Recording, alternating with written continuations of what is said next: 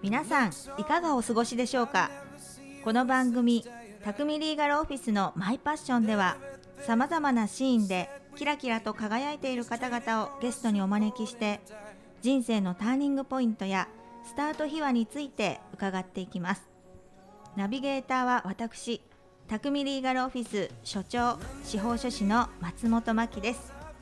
さあ本日第31回ということで改めて簡単に自己紹介をさせていただきます。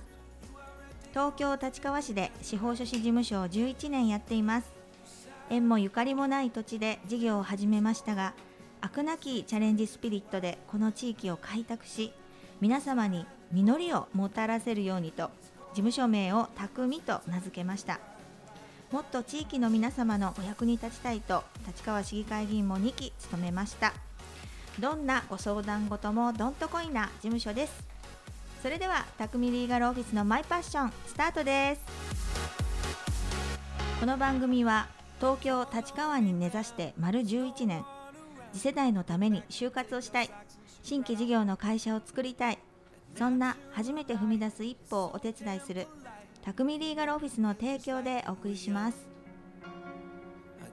はいそれでは今回のゲストは玉屋金株式会社代表取締役山田剛様です。よろしくお願いします。よろしくお願いします。はい。今日もありがとうございます。玉屋金株式会社さんは熱処理技術を利用した製品開発をされておりまして車の部品に始まり最近近年はジェット機のエンジンロケットの部品宇宙開発ですねなど幅広く製造する会社さんですネジ1本から難易度の高い製品まで自在に扱える玉屋金さんということで炎の使い手ですかね現代の錬金術師であります山田剛社長自己紹介をお願いしますはい、えっと改めましてあの山田剛と言います。えっと玉屋金株式会社の代表を務めさせていただいてます。えー、玉屋金株式会社という会社はですね、先ほどのご紹介の通り、熱処理を使った技術を使ってですね、あの部品の製造に関わっているんですが、まあ、そもそも熱処理って何かっていうようなことを少し説明しなければいけないかなと思います。はい。で熱処理っていうのはですねあの簡単に言うと、えー金属を加熱したり冷却したり、うん。その組み組み合わせによって、えー金属の組織をコントロールして、えー金属の性質を変える例えば硬くしたり柔らかくしたり、そういったことをやることによって、うん。えーその製品の使用目的に合ったそういうような性質に変えていくというのが、あの熱処理なんですね。はい。で、えー意外と熱処理って世の中にあのあまり知られてないんですが、あのかなり多くの金属製品について使われていてはい。例えばあの包丁とかですね。はい。あとは車の部品はい。ボルトとかそういったものはあのほぼ全てはい。あの熱処理がされていると考えても大丈夫です。はい。熱って大体何度くらいですか？はい。あの高い温度だと大体1200度ぐらいまでああの上がりますね。はい、ふ沸騰が 100度だから そうですね。ね。はい、おーやっぱり高温ですね。でもそれくらい熱をかけるといろんな形に自由自在に曲がると。あ作れる。えっとですねあの形は実は変わらなくてはい。金属のはい。組織だけが変わるんですね。おおー。ですから出てきた時には、まああのまあ、多少黒くなっている場合もありますしはい。あのそういった色が変わる可能性はあるんですけどもはい。形はですね基本的には変わらない。あなるほど。強度を上げる技術を持ってるということなんですね。はいそうです。あー理解しました、そしてロケットの部品はい。ね下町ロケット。あドラマありましたけど。はい。そうですか、うん。え JAXA? そうですね。JAXA さんの方に最終的には収められていくおものですね。どの部分ですか？えっとですね。私もあまり詳しくよく知らないんですが、はい。ただあのまあ、ロケットの胴体と胴体をつなげている金具だったりです、ね、大事なところですね。はい、そういうふうな部分だっていうふうに聞いてます。やっぱりものすごく硬く作ってくれって言われるんですか？それとも柔らかさを保ってるんですか？ある程度のあの、まあ、人生というんですけどしなやかさをあのちゃんと持っていないとはい。あの途中でバキッと壊れてしまうのも良くないので、なるほど、はい、しなやかでしかも強いというぐらいのとところを求められていると思います。おすごいさもう現代の最先端の科学技術を支える会社さんがこんなにも身近にあの武蔵村山市に会社が終わりになるということでこんなのこんなにも身近にあったということでびっくりいたしましたで私はもう完全文系 なんですけれども、えー科学とか物理とか聞いてるだけでもう眠くなってきてしまうんですけれど山田社長も理系かなと先入観でずっと思っていたんですけれど文系さんなんですよね。あそうですね。はい、はい。山田さんのご経歴を簡単に教えていただけますあかはいわかりました。あの私はですねあの、まあ、この国立近くの隣のね国立にある東邦高校を卒業して、はい。それで今度あの東京外国語大学という大学に行ったんですね、語学ですよ。はい。え何語を専攻されたんですか？あのチェコ語なんですよ。マニアック。マニアックですね。あの何語が近いんですかって言われてポーランド語ですって言ってもそれもピンとこないっていうそういうパターンですよね。はい。おーでも今ねあのロシアとかはい。よくニュースで、ウクライナとかそちらで話されてる言葉ですか？まああのですね私がその専攻していたチェコ語は本当にチェコだけでしか話されていないんですね。まあ、もちろんその外国にチェコ人が住んでいる場合もありますけども、はい、はい、あの公用語となっているのはチェコ共和国のみですそうね。なんです、まはい。マニアック。1200万人ぐらいしかいないという。そうなんですか、そのチェコ語でも勉強するにあたってその国の歴史だったり成り立ちだったりを勉強しまねつながってますもんね。あ、そうですね。やはりそうのん語学だけではなく、ちゃんと文化、歴史を勉強しなければいけないですよね。へえ、い、やでもそんな山田社長がこの熱処理のもう科学技術の最先端を担う会社さんに、えーの社長さんを今お勤めであるということなんですけれどどうしてまたこの会社をやるに至ったんでしょうか？そうですね。あの、えー実は私のこの今の玉屋金株式会社は私の祖父が立ち上げた会社で、はい。もう今72年目に入るんですすね。ごい。ですから、はい、あの72年目。そうなんですよ。会社が72年続くってすごいことですよ。私11年やりましたけれども、はい。大変だなってあもそう息切れしそうですねあいや本当大変だと思います。3代にわたって脈々と続いてるんですね、はい、そうですね。あの100年企業を目指しましょうということでうん。皆さんにあの社員の皆さんに伝えてます。ああ山田さんならできますよ、ありがとうございます。へえでその中でじゃあもう生まれた時から決まっていたんですか？いや実はですね私たちこの山田家はですねはい。あの社長になりなさいというふうなことを言われることがないんですね。ですから、あのまあ親父の背中を見て育ってはい、はい、あのまあいろいろと考えた結果あのこの会社に入れてくださいというふうに後になってあの、はい。まあ、お願いしたという形であの実はですからこの今の玉焼きの会社に入る前にまた別の会社で働いていました。そうですか、あじゃあ、えー外語大学をお出になってはい。就職して、はい。そしてこう改めてこう世の中を見てから実家のこの会社を手伝おうとはい。思って入るっていうことなんですそうですね。ね。はい。そうですか。どんな思いがありました？そうですね。あのまあその時なんでこの玉焼きに入りたいと思ったかっていうとですね、はい。あのえー大企業に私その時働いていたんです。はい。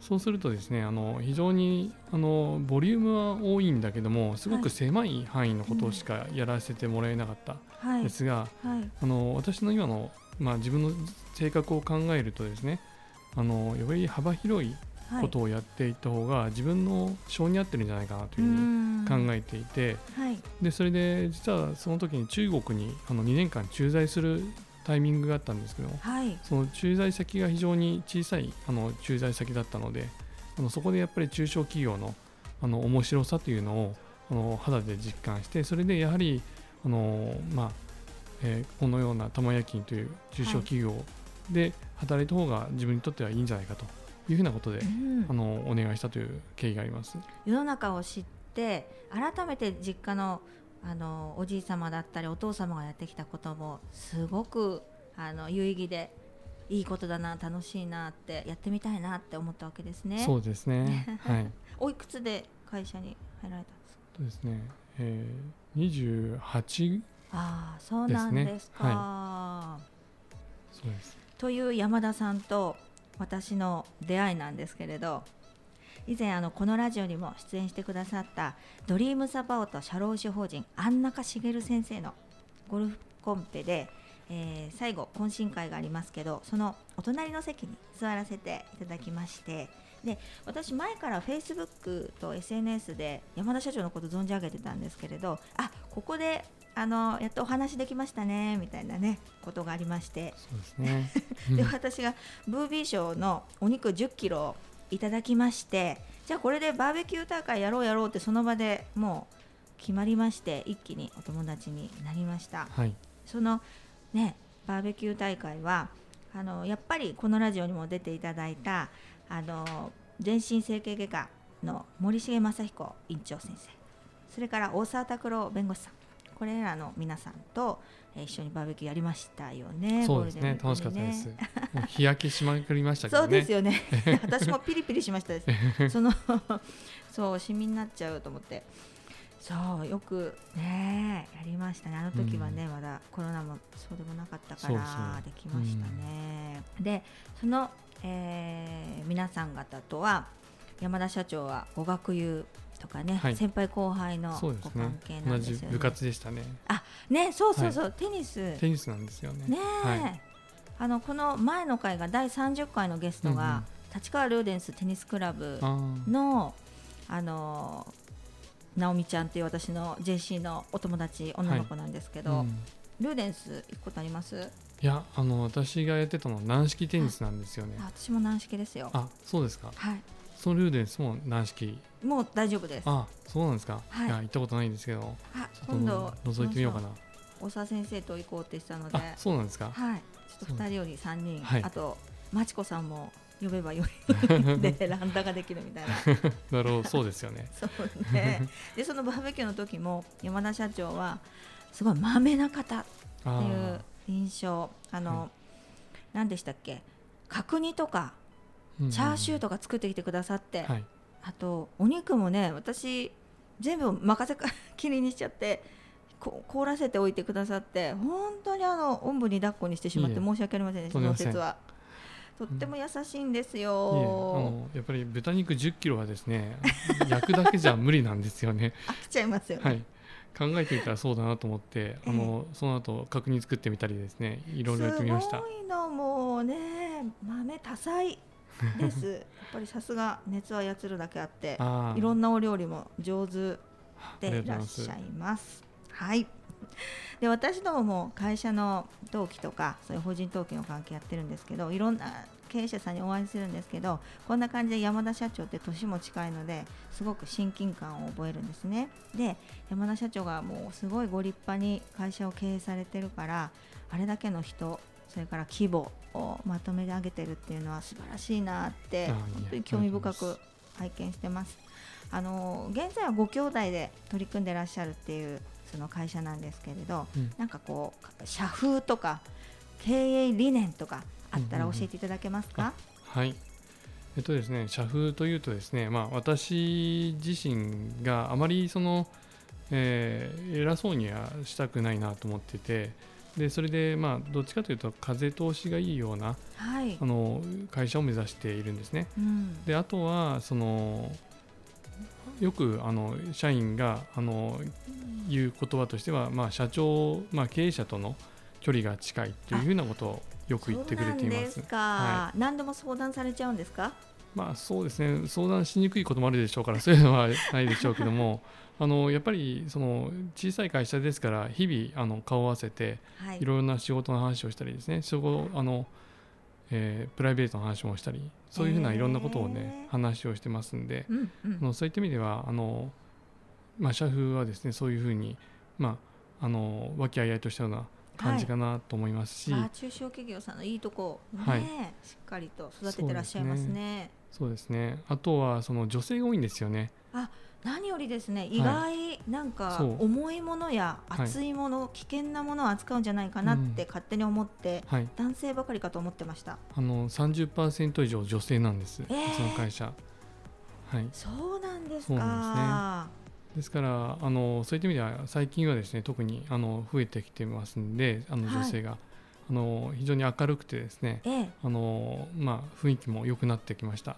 女性活躍の職場ですね。はいそうですね。ねやっぱり女性を雇用するにあたってちょっと男性とは違った配慮も必要だったりしますよね。そうですね。うんうん。はい。あとうーん男女平等にまあ育休を取ったりっていうのはあるでしょうけど、やっぱり育児は女性の方が比率が高かったりするから、うん。お子さんが熱を出しちゃったとかね、お休みもあるかもしれないしでもそういう時でも臨機応変に対応されて、はい、あのやっぱりそういうふうにやっていく必要がやっぱりこれからの時代もっともっとあるかなと思いますんで、えー素晴らしい。でも意外でした。あそうですね。かはい、やっぱり人口の半分って女性じゃないですか、はい。でこれからどんどん人が少なくなっていっているのにはい。あの女性がね活躍できる場が少ないっていうのはちょっと、まあ、もったいない話ですよね。ね。企業の側からしても。あー素晴らしい、そうなんですよ。雇用あの幅広くいろんな人を取りたいし、うんうん。いろんな人に声をかけたいじゃないですか、はい。求人の募集を。けど男性だけってこう考えてしまうと、うん。半分に減っちゃうから。そうなんですよね。ねえ。やる気のある女性、どんどん欲しいですよね。そうですね。本当にあの、まあ、第一線で働いていてあの子育てを、まあのために少し今休んでるっていう人が多いんですよね。はいですからそういう人たちは非常に優秀でですねええ。この武蔵村山のはい。あの近隣のところでも結構そういうふうな女性が多いんですね、うんうん。そういう方々が例えば1日に何時間だけ働きたいということで、はい。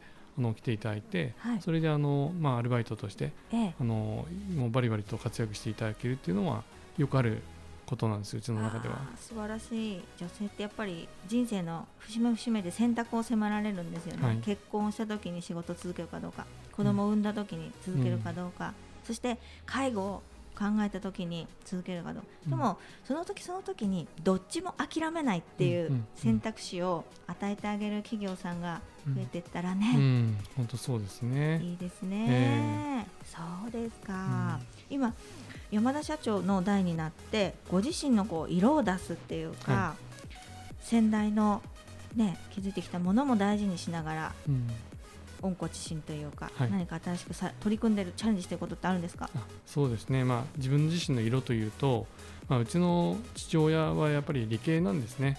あの祖父も理系父親も理系私文系なのでやはりそのいろんな設備の管理とかあの電気的な部分とかそこら辺は私は非常に苦手なんですね。はい。ですからあのじゃあ自分にとってあの何がこの自分の色を出せるんだろうといった時に、はい。やはり営業でお客さん取ってくるとかそういうようなことを、はい。あのまあ、やっていくことが、まあ、今の自分にできることだろうと思ってはい。それであの、まあ、営業に力を入れてですね、うん。それで今のその航空のあのエンジンの部品とか、ええ。そういったものの受注につなげていったっていうのが、まあ、今の私の色なんでしょうね。わあ素晴らしいですね。そういう理系の人は雇えばいいですしね。ね。会社の基盤がしっかりしていればはい、多彩な人材をいっぱい雇えますからね、はい、本当そうですね。新しい今工場を建設中ということで、はいますますご発展があもうね描けていて素晴らしいと思いますあ。りがとうございます。えー、玉夜勤さんってこのお名前に玉がつくじゃないですか、はいはい。何かこう意識していることあるんですか？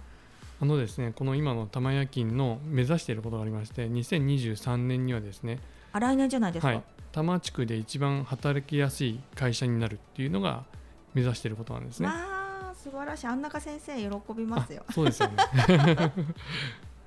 そうなんですよ。ですからまあそういった意味ではその人事制度が特に関係するんですけども、はい。評価制度とかですね、そうですね。そういったものをやっぱり整えていかなきゃいけないなと思いまして、あのまあ働きがいのある会社にあのしていきたいなというようなことが今の私たちが目指していることですね。それで、えー、玉で一番になりたいと。はい、いうことで、はい。玉夜勤さんでございます。はい。さあまだまだ山田さんに伺いたいことがありますので続きは後半で。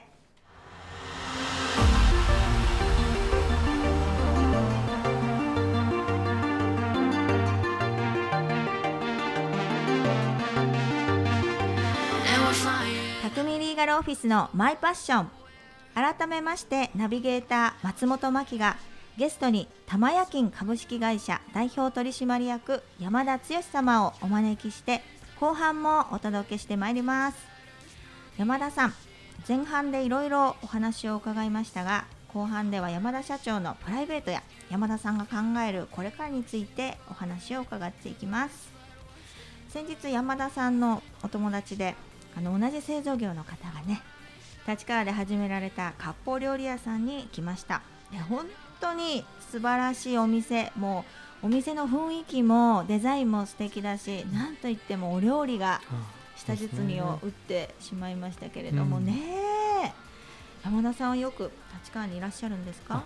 やはりあの、まあ、立川は私一番よく遊びに来る町で、まあ、隣に住んでますんで はい。あの何かするとしたらやっぱ立川ですね。便利ですもんね。そうすごく便利ですお店がね揃ってますもんね、はい、本当そうですよね。ご家族とのリフレッシュとかも、立川で。はい。あのこの前ですねあのタイ料理、まあ、有名なタイ料理の店があ,、あってちょっと名前は今すぐ出てこないんですけども、はい、そこに息子とですね、ええ、あゆた屋さんかな？どこですかね？あゆた屋さんかな？はい、島崎町の、はい、そうですそうです。はい私もよく行きます。美味しいですよね。はい。あえて外でちょっと食べてみましたけども、ええはい、そうですか、はい、非常に立川いいところですね。ねでこの間のあのお店もね、はいはいはい、山田さんのお友達いろんな方いらっしゃって、うん、製造業の方の今回はそのお友達でしたけど、はい、たくさん人脈をお持ちで本当に営業に力を入れているだけあって、は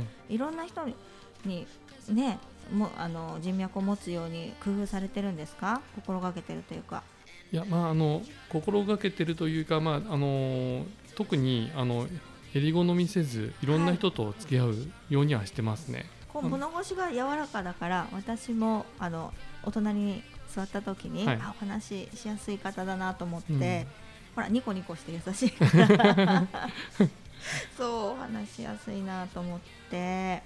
そうですか、うん、じゃあお休みの日とかっていうのはお仕事お忙しいでしょうけど、まあ、お休みは取れてるんですか、はい、休みはもうちゃんと休んでいます、うん、おかげさまで。さすがです。だってね働いてる人にきちんとお休みも取って働きやすい職場にしたいし経営者もね健康でないと、ね。はい、皆さんの働きやすい職場を考えることができないですもんね。本、当、そうなんですよね。まあ自分がやられちゃうともうだめですから、ええ、自分の健康もやっぱり大切にしなきゃいけないかなと思ってます。なるほどなるほど。え何か趣味というか趣味ですね。あのやはりこの職業病なんでしょうね。あの肉を焼くのが好きなんですね。もうお料理がね、はい、上手本当に仕事ではなんか金属を熱熱かけてますけどプライベートで肉焼いてますね。はい。バーベキューとか。ね。お子さん喜びますね。はい、あのいつもねあのあってにされてて、だいたい週末になると、ええ、私が肉を焼いて出すというのが、はい、まあ定番なんですね。奥様大喜びだと思う。うわあとシーフードもね美味しいですよね。そうですよね。そうじゃあねあのご家族団らんもされてるということでね、うん、こう素朴に思ったんですけどやっぱりあの金属加工っていうか製造業のお仲間とはもう良きライバルで情報交換交換もしたりっていうのはもちろんされてて仲もいいんじゃないかなっていうふうに思うんですけれど、はい。はい、どうなんでしょうね。どのくらい業者さんの仲間つながりとかあるんですか、はい、やはりあの熱処理っていう工程だけだと何もものは完成しないので、はい、その前後の工程ですよね、ね、例えば材料だとか、機械加工という、まあ、ものを削る加工だったり、はい、あとはまあ板金っていってあの先ほどおあのお話に出たお店を開いた会社の社長さんは、はいえー、あの方は、はい、あれ板金加工のメインが、うん、メインなんですけどもあのそれはあの板を曲げたりしてあと溶接でくっつけたりですね。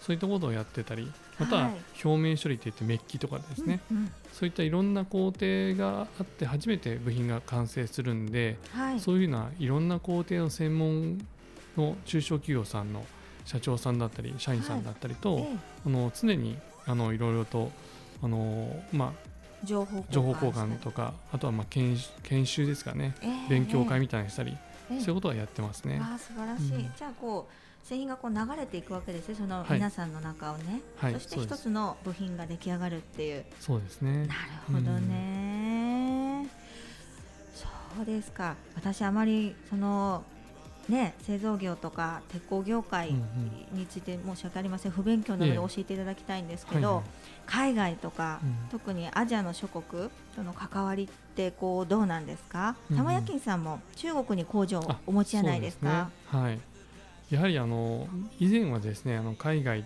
特に中国やアジアのあの東南アジアの方だとまあ、安いからそこで作るというはい、そういうイメージがありますよね。ええ、あの今ではですね、まあ、そういうのもありつつもあの実は現地であの現地調達という流れがやっぱり一番強いんですね。あそこで掘って、鉱物をってことですか？あそういう意味なくて。えっと、現地で製品を作って、はい、現地で使う。なるほど、なるほど。例えば中国であれば中国で作って中国で使う。大きなマーケットですもんね、ね。中国も。はい、あのですから中国の車の部品の熱処理を私たち中国の方でやってますし。なるほど。これが昔だとその、中国で作ったものを日本に輸入してきて日本で使うっていうような輸送コストがね。はいああそれ無駄ですもんね。ですね。でやはりあのアジアの方の購買力が非常に高まってますので、はい、あのみんな車を持つようになったんですね。はい、ですからそのまあ日本に輸入輸出するよりももうこの現地でこの部品を完成させて車を完成させるというふうなことであの、まあ、その現地のニーズに応えていくというふうな、そういうようなことが今の流れなんですね。なるほど、はい、じゃあもう本当に消費が見込めそうなところにどんどんどんどん工場をこう作っていくような形。そうですね、はい、工場ごと移動しちゃった方が早いってことなんですね。そうですね。やはりカーメーカーさんが自分自身のこの工場を、はい、あの世界各地に作ってますので、ええ、あのそこで例えばそのそれについてその部品メーカーさんも行きますし、はい、さらに私たちはそのさらに下請けになりますけども、そこで私たちも行ってそこであの熱処理をしているとそういうような感じですね。日本の技術って世界ではどのような立ち位置なんですか？はい。あのまあ、技術にもよるんですけどこの熱処理というのはですね、はい、やはり結構あの、まあ、ある程度高いレベルにあるというふうに考えてます。うん素晴らしい。それを維持している持っていらっしゃる玉屋金さんということですね、はい。はい、ロシアとウクライナのこの戦争が起きてますけれど、うん、なんかこう玉屋金さんの業務に影響があったりっていうのはあるんですか？そうですね、まあ、いろんなコストが今上がってますよね。上がってますその分がね、やっぱり非常に辛くてですね、はい、特にエネルギーコストなんですよね。あ、電気代も上がってますよ。はい、そうですね。あの私たちの会社ってかなり電気を使うんですけども、あとガスですね。はい。あのね、あの月間の電気代でだいたい600万円ぐらいするんですけども。すごい。あのそれぐらい使うんですがやはりこう、はい、今ですねこのあのエネルギーコストが上がっていっている、まあ、要因の一つにこのロシア・ウクライナの戦争があると思いますけれども、はい。はい、あのそれがですね非常に苦労してますね。早く落ち着いてほしいですね、うん、そうですね本当に。そういう意味でもね戦争やめてほしい、はい、本当そうです、ね、安定してほしいなって思いますね。はい、そうですねそれから素朴な疑問なんですけど、はい、玉屋金さんが持っている特許とか、はい、こう特殊技術についてのまあ権利というかね、はい、そういうものっていうのはやっぱり高い技術をほら、うんうん、誇ってるじゃないですか、はい、どのようにこう、まあ、守っているのかっていうのはあるんですか、はい、そうですね。あの実はあのその特殊技術というのはですね私たちはそんなに多くはないんですがただ、うん、あの私たちのこのノウハウっていうのはあの、まあ、お客様に対してはあのあまり全部は開示しないように。そうそうですね。企業秘密ですよ、ね、はい、うん、そうですね。であとはやはりあの基本的に全部守秘義務契約を結ぶとかですね。しっかりね、はい、もうリーガルの部分が大事になってきますね、はい、そうですね。ただやはりあのお客様も非常にあの真面目なあの誠実な方々が多いですので、はい、あまりそこで何かあのまあ、取った取られたみたいな、ええ、そんなやことがあったことはないんですが、うん、ただそこはですねあの紳士協定的な部分もありますので、はい、はい、あのあの契約を結んだり、はい、あとお客様にこちらも誠実に接すると、はい、そういうようなことによって、はい、あのまあ、お互いのその秘密っていうのは守っていこうと。いうふうにしてます、うん、山田社長のお人柄も大きいと思います。あありがとうございます。誠実なそのお人柄がね。ありがとうございます。かりました。すいませんあの不慣れなもので質問が素人の でも、うん優しくお答えいただきました。ありがとうございます、何かですね最後にこう政治に期待したりとか、うんうん。私前職がはい。市議会議やってましたのでね,、はい。とか国や東京都とかうんうん立川市、あ立川市じゃないですね武蔵村山市とかね、うんうんうん何かこう製造業の方が、えー要望したいこととか期待したいことってありますか、うんそうですね。あの今やはりその製造業って非常にどんどん弱くなってきているんですね。はい。で特にこの立川もですねどんどん商業化が進んでいる中でものづくり企業というのは少しやっぱり少なくなってきてますし。日産の工場が移っちゃってあかなり痛手がありましたよね。はい本当そうですね、あのそういった意味ではそのまあ日本のこの製造業の技術っていうのはでははい。世界の中でやっぱりトップレベルなので、うん。この製造業をですねはい。このより守っていくはい。ための施策っていうのを、はい。あのいいろいろ考えてはいただいているんですけどもはい。より私たちの側に立ったそえ。えの製造業の側に立った、はい。あの現場をよく見ていただいたその施策っていうのをはい。あの打ち出していただくとありがたいかなというふうに思います。はい議員の時にあの製造業者さんを視察してい。ろいろ教えていただいたことあるんですが、うんうん。やっぱり近隣の環境との、はい。その近隣対策ですかね、うんうんそういったところで工場の方のも我慢あ頑張って工夫をしてるけれど、近隣の皆様にもご理解いただくっていうところで、はい。どうやったらうまくうやっていけるかっていうところで、えーこう行政があの手腕を発揮してくれると助かるっていうのはお声いただきました、あそうですね。それはもう間接的なことかもしれないけれど、うんうんうんでもあのものづくりしてくださってる皆さんを強力にバックアップしたいですうん、ね。ありがとうございます。あの本当に現場に足を運んでいただくのが一番だと思いますので、先ほどの今のお話は本当に素晴らしいことだと思います。ありがとうございます。はい。ということでまだまだ伺いたいことたくさんあるんですけれどうん今回はこの程度にさせていただきたいと思います。今回のゲストは玉屋金株式会社代表取締役山田剛様でした。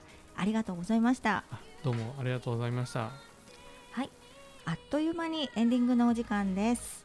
山田さんのお話を聞いていて思ったのが日本の誇りものづくり日本のその日本人がこの世界中小さい島国ですけれどもプライドを持って誇りを持ってその支柱の部分を支えているのがこの製造業の皆様方だと思うんですね。